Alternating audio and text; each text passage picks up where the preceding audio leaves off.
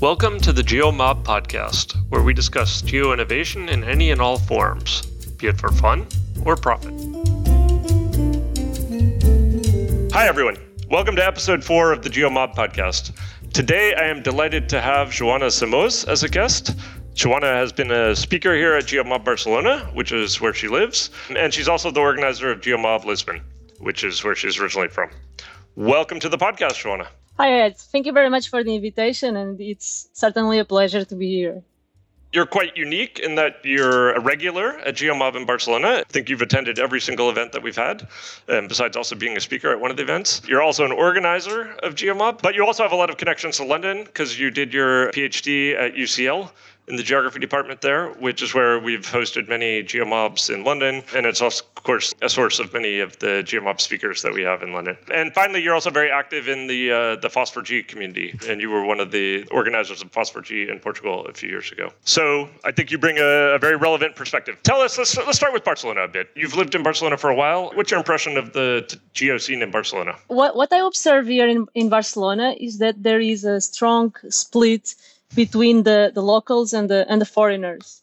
So it seems that the in the geo scene, the locals are more working in uh, public institutions like uh, public organizations, while the foreigners tend to work more in startups or foreign companies. And the phenomena that I observe is that there seems to be very little mixing between these two communities. I, I don't know if you also yeah, it's um, as a foreigner who came to Barcelona about five years ago now. It, it's a challenge. It is a challenge to integrate with the local community. I don't not because people are in any way unfriendly. Actually, the people are very friendly. First of all, there's usually a language barrier to a degree, but also it's just people are very busy. You know, people are busy with their lives and have their community and their set of friends, and so it can be it can be a hurdle to overcome that. I find. I think even in terms of events, there seem to be like sort of parallel events. So some events that are more target more like the, the local community. And as you mentioned, there is a language uh, thing playing a role here. And then there are other events that are more ta- targeting more like the foreigner community, like st- startup grind and this sort of thing. And right. I, I, think it's very welcome. Events like uh, GeoMob are very, very welcome because I think they bring, in a way, they bring these two communities together which is a bit unique. Yeah, well, that's really one of the key focus points that we've always had with GeoMob is that we want it to be a very broad mix of people from be it public sector, be it startups, be it hobby projects, uh, be it you know big big tech companies, whatever it is, anyone who's doing something cool with geo. I also think so. Sometimes actually, I, I would love to have more speakers come from London, where we have a very active community, or, or say from Germany, and come and speak in Barcelona. And one question came up about that, and people asked about, well, you know, what language is GeoMob Barcelona in? And so I think we just clarify for our listeners the events are always in English, which in some ways actually makes things easier here in Barcelona because, of course, we have two languages here, Catalan and Spanish and you know it's not always so simple the divide between the languages and and I think by having it in English, a of course it opens it up to foreigners who live here, but also people who want to visit. But also it serves as a kind of a neutral base between the Catalans and the Spanish. So, wait, how long have you been in Barcelona? Nine years now. Yeah. Okay. You, so it's you, quite a while. Do you, do you feel like a foreigner, or I guess being Portuguese, the culture is not that different, or? I would say I'm more in the foreign side. Yeah. I feel okay. more like a foreigner still. Yes. Okay. Even if like uh, culturally I might be a bit closer because we share some common ground, but I think in terms of community, I feel a little bit more in the that I integrate better in the the foreign community rather than the local community. Yes. What about Tell yourself? A, uh, uh, uh, clearly, I fall in the foreign community. what what are some of the different geo roles that you've had here in Barcelona? What are I know you've been active in academia, also in the open source side of things, but but tell us about some of the different jobs you've had and some of the projects you've worked on. I've worked for local companies, but also for foreign companies, and I worked as a data scientist but mostly I've worked as a data engineer or software engineer. So I, I I've experienced quite a few different roles. Uh, year. I guess when, when you presented at Barcelona a couple, I guess that was last year, you um, presented your own kind of hobby project, which was about finding local Find people to do, find me a coin to present local people to do transactions with. But now you're working on a new project. It's called Earth Pulse. What? Tell us a bit more about that. What is it? The main product of Earth Pulse is actually a program for digital transformation aimed at large companies and organizations. So, so the goal is to bring new technologies, including but not limited to, to deep tech, so things like uh, deep learning or cloud computing. But the idea is to foster innovation and also to improve, let's say, the overall efficiency of the companies. And I think the, the unique thing about this program is that is it builds capacity from within. So sitting together with the people from this organization and working with them in their problems during the duration of, of the program. So maybe the geo component here is, I think, is important to stretch because myself and the, the co-founder, we have a background in Earth observation, remote sensing, geospatial analytics. So obviously we are targeting companies who, which are already using this sort of data or could benefit from using sometimes they are not using this type of data but they could benefit to use it hmm. are, are companies receptive to, to making this sort of transformational technical change or is it more companies want to stick to the tried and true yeah, I mean there there are some challenges, mostly because large organizations they are very large. So maybe one part of the company or the people who are the let's say the manager, the leaders may agree with this and may see that this is like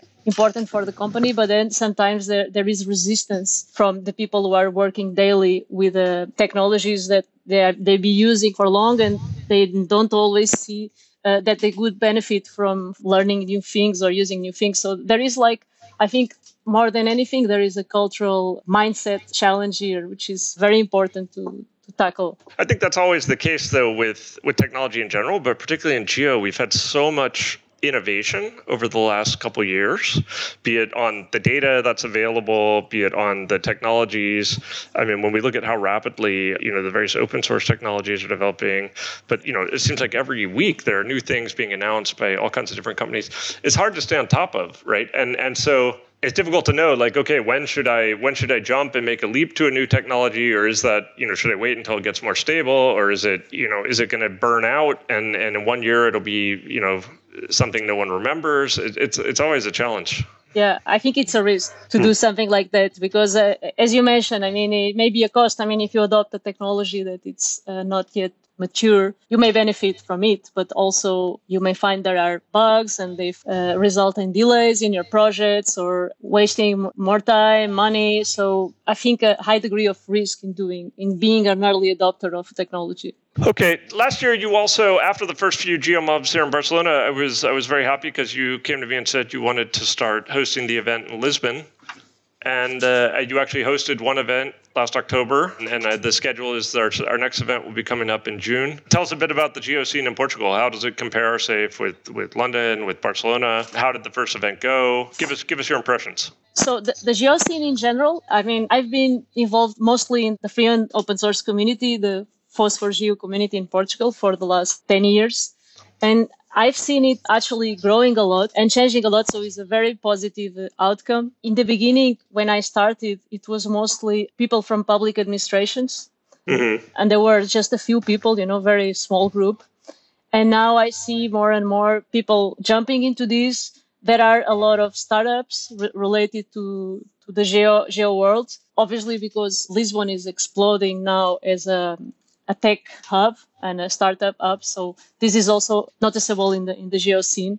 So so there is a lot of interest, and even in the frequency, uh, a number of events that are organized. I mean, apart from GeoMob, there are other events from the free and open source community. There is the SASIG, there is GeoCamp, and I see these events attract more and more people and a more diverse crowd and I think this is this is very positive, and, and I, I, in my opinion, this trend will continue in the upcoming years as as Lisbon is becoming more and more important eh, in the technology scene. Yeah, I know here in Barcelona, you know, the cities are in some ways kind of similar, right? In that they're both kind of on the on the water, and I mean, in some ways, people in Spain like to always compare Barcelona with Madrid, but I think in in terms of the tech scene, in many ways, actually, Lisbon is the more is the rival of Barcelona, right? I guess also in terms of attracting foreigner foreign companies that want to have a Southern European headquarters and things like that. So I think it's it's it's fitting that we now have GeoMob in both cities, so that we don't have to the competition can carry on within geomob as well.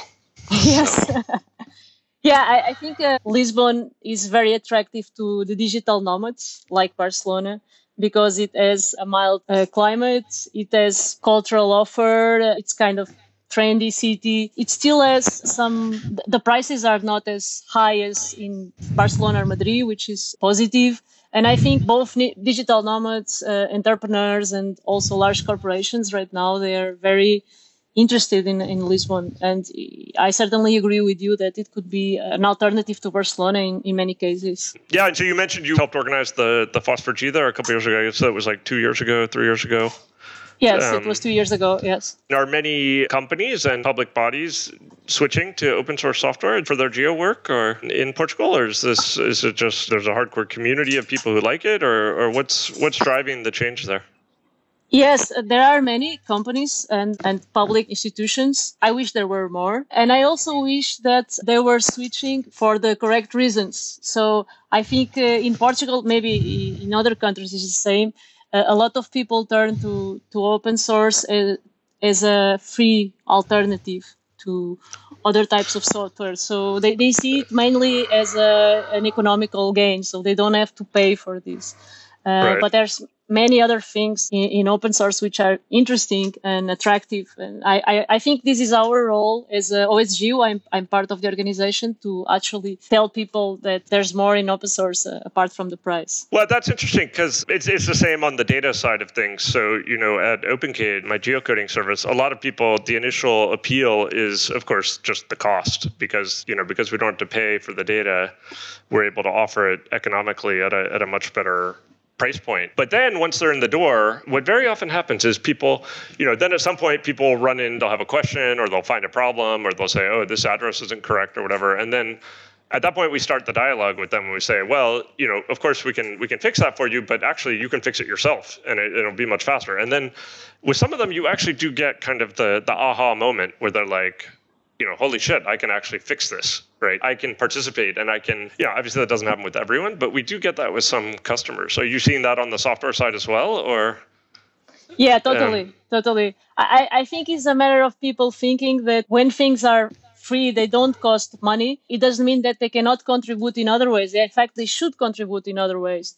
So one way is, as you said, with uh, with time or, or with effort. This is a way of cre- keeping the project alive because in the end, uh, open source projects are projects and to survive they need contributions from people so i, I think it's a matter of sustainability in the end all right and I, I think it's probably the same with OpenCage. I mean, either you receive a financial contribution from your customers, or you need to receive like a, another sort of contribution, right?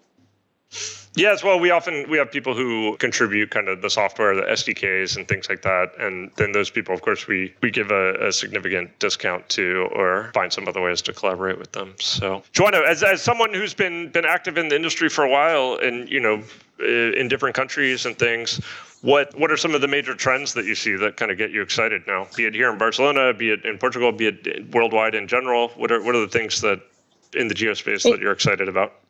Yeah, I, I, I, wanted to mention something as a person that's always non-geotech sure. industry. I observed this sort of pattern that uh, in the geo world, things seems to come with a sort of a delay.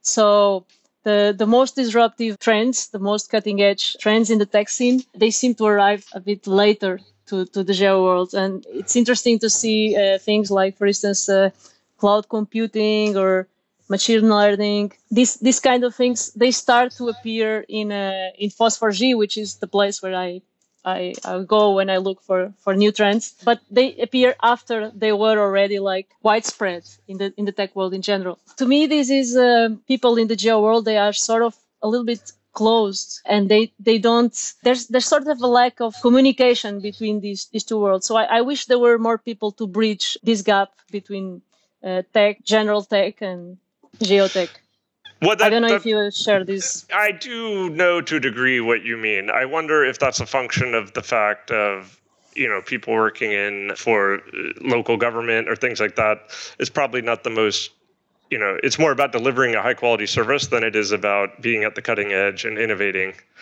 um, i don't know for me that's one of the things that i've really enjoyed about geomob in london is that on the one hand we do have all these people who come from the very formal gis background and you know, these are the kind of people who they're like, okay, this is the correct way to do it, and we have to do it this way. And it's not about, you know, they bring a wealth of experience, but we also get the the hobbyists and also the startups who, and this is something I'm excited about here in Barcelona. Is it's it's not about getting startups who are building geo products. It's more about getting startups who are using geo as a core part of their service because I think that's where the innovation happens. People are like, oh, well, I want to do this for my users or for my customers, and let me just figure out a way to do it. And if I can do that using the traditional tools, fantastic. But if I can't, I need to find a different solution. And then I also think, I mean, the other, of course, mega trend is that mobile. The, mobile is still so new. It, like it's only been one decade that everyone has a kind of a supercomputer in their pocket, and I think we're only now kind of waking up to what that means for the geospace in terms of always knowing where people are, where the assets are, how can we collect that data, how can we crowdsource that data, how can we combine that data with other data sets and do really cool things. I totally agree with that. I, I mean, I think uh, the GIS in general, uh, geospatial uh, technologies were quite were, were kind of a niche some years ago and suddenly, because of the GPS devices, the portable GPS devices, they, they have like a huge role, like a main role in the in the tech scene right now. Because most of the data that we have is actually geolocated, right? That's so correct. Uh, I mean, most almost all data now that's being collected by any tech company exactly. has a geo component. So you know that then opens up the doors to all kinds of experimentation. Yeah, it's so. a very exciting uh, time to be to be working in uh, geospatial technologies. I think.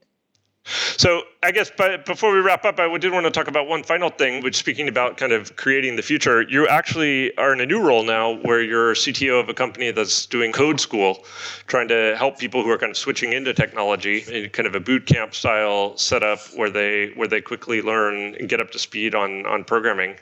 Um, tell us a little bit about that and why have you moved away from geo? And do you see a model like this for the geo space? Or tell us a little bit about it. Actually, I, I don't see it uh, as moving away from geo. So I'm going to explain why. I've been, in fact, teaching in the past years the recent years because this is something that I enjoy very much. And most of the time I was teaching topics that were somehow related to geospatial analysis. So uh, my initial contact with this uh, code school, CodeOp, was actually regarding the preparation of a bootcamp in uh, data analytics. And okay. as part of the content of this uh, bootcamp, th- there was a model in uh, geospatial analytics. So this was something that I had in mind. In the meantime, I got more uh, involved with the school because uh, this is a it's a project uh, that I really like. I, I I'm really interested in this project. So I ended up taking the role of CTO but I'm certainly deeply committed to expand the offer of the school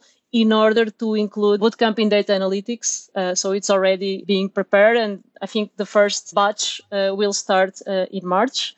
And there is a, a model in geospatial analytics. Uh, and I think this is very interesting because this is not something that I see in the competitors. So many bootcamps are focused uh, in uh, front end and back end technologies. Sometimes they are focused uh, in some cases, they offer something in, in data analytics, but I don't see many of them using geospatial analytics. And I think, in, from my experience in, in industry, this is a, a, field in high demand. Yeah, yes, I agree. I mean, the, the amount of data that's being produced is not is, is only growing. So, do you think there's more and more need for people to help, you know, manage all the data, analyze the data, draw insights from the data, and of course, as we as we said just a minute ago, you know, the vast majority of data now has a spatial component.